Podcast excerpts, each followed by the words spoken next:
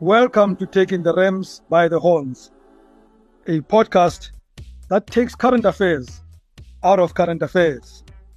This is a podcast in partnership with Sowetan Live. I'm your host, Rams Mabote.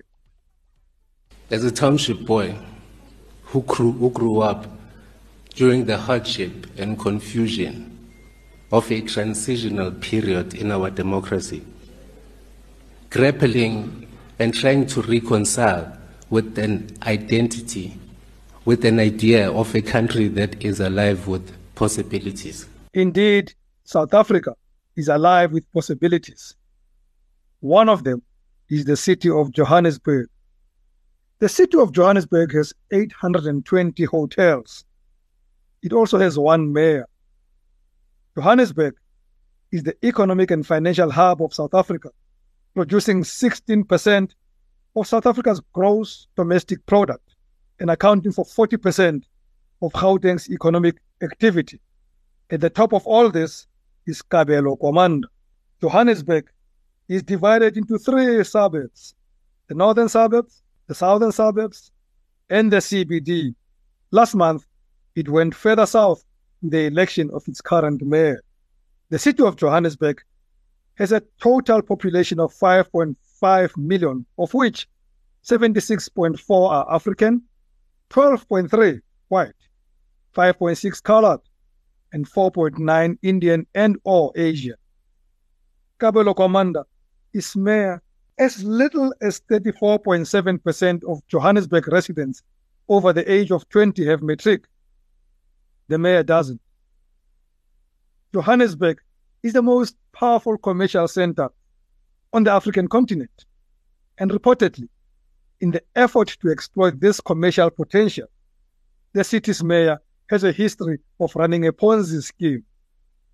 It is important to say at this point that the allegations have not been proven nor refuted as yet. Johannesburg generates 16% of South Africa's GDP and employs 12% of the national workforce. It also employs Kabelo Gwamanda as first among equals. The city has a profusion of over 6 million trees. Tall as he is, Gwamanda is shorter than most of these trees, and his tenure as mayor is sure to be shorter than all of them. The temperature of Johannesburg is neither humid nor too hot. Neither is the mayor, in many ways than one. As a mining city, the city of gold, Johannesburg was initially created for men proliferated with barber shops, bars, brothels, and later huge prisons. I wonder which of these establishments will the mayor finally end up in. Johannesburg is a modern city in every sense. Tall skyscrapers, a complex network of freeways, a bustling metropolis of industry and commerce, and a hub to which people are drawn. And so is the mayor, tall and complex. Zulu is the most spoken home language at 23.4% in Johannesburg, followed by English at 20.1.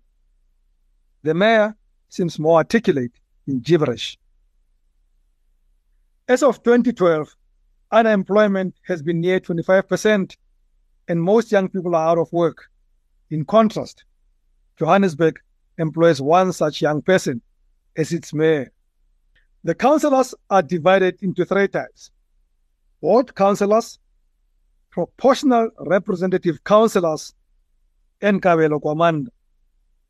In the November 2021 elections, the African National Congress won the largest share of seats, followed by the Democratic Alliance. Miraculously, the council is led by the unknown Kabelo Gwamanda from an equally unknown political party, Al Jama-ah. Johannesburg has 10 utilities, including electricity, solid waste management, parks, as well as water and sanitation. These operate as companies with their own boards. These boards are answerable to Kabelo Gwamanda. Let that sink in. The city has 10 executive members responsible for portfolios such as transport, social services, and finance. These executives run the city, and it seems they run the mayor too. Johannesburg is home to two of the most famous universities in South Africa the University of the Witwatersrand and the University of Johannesburg. I doubt they are on the list of Kabelo Gwamanda's priorities. Johannesburg is home to some of the top museums in the country, including the Apartheid Museum, Constitution Hill, the Hector Pieterson Museum, the James Hall Transport Museum, and the Johannesburg Art Gallery. Under Kabelo Gwamanda, the city of Johannesburg is contending to be another museum.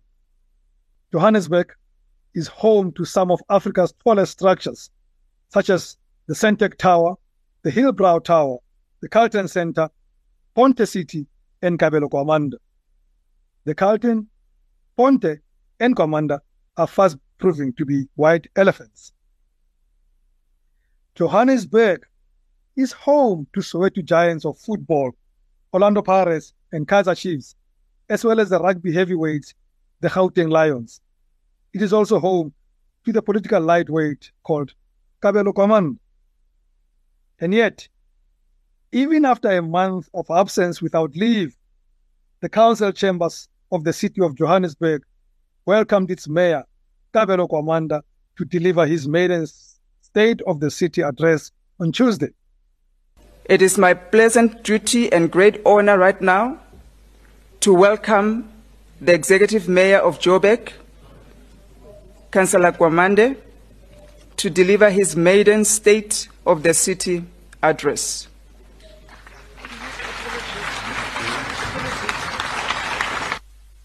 The applause was muted.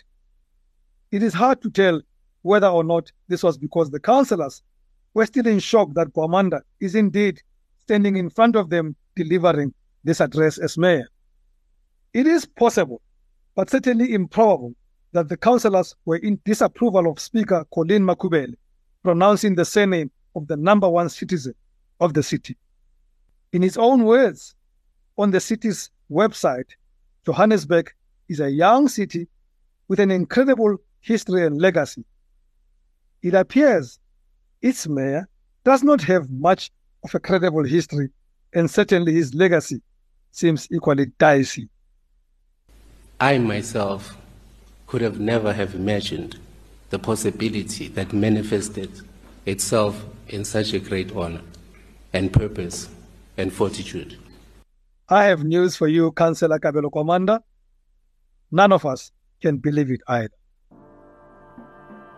Thanks for listening to this episode of Taking the Rams by the Horns. Please send your comments to me via email on ramsmabote at ramsmabote.com. Let me know what you think of the podcast. Send me your views and short-lived memories of Kabelo Gwamanda. Download the My Sowetan app and listen to more of my podcasts. Follow us on Twitter at Rams by the Horns and at Sowetan Live. From me, Rams Mabote, goodbye and God bless.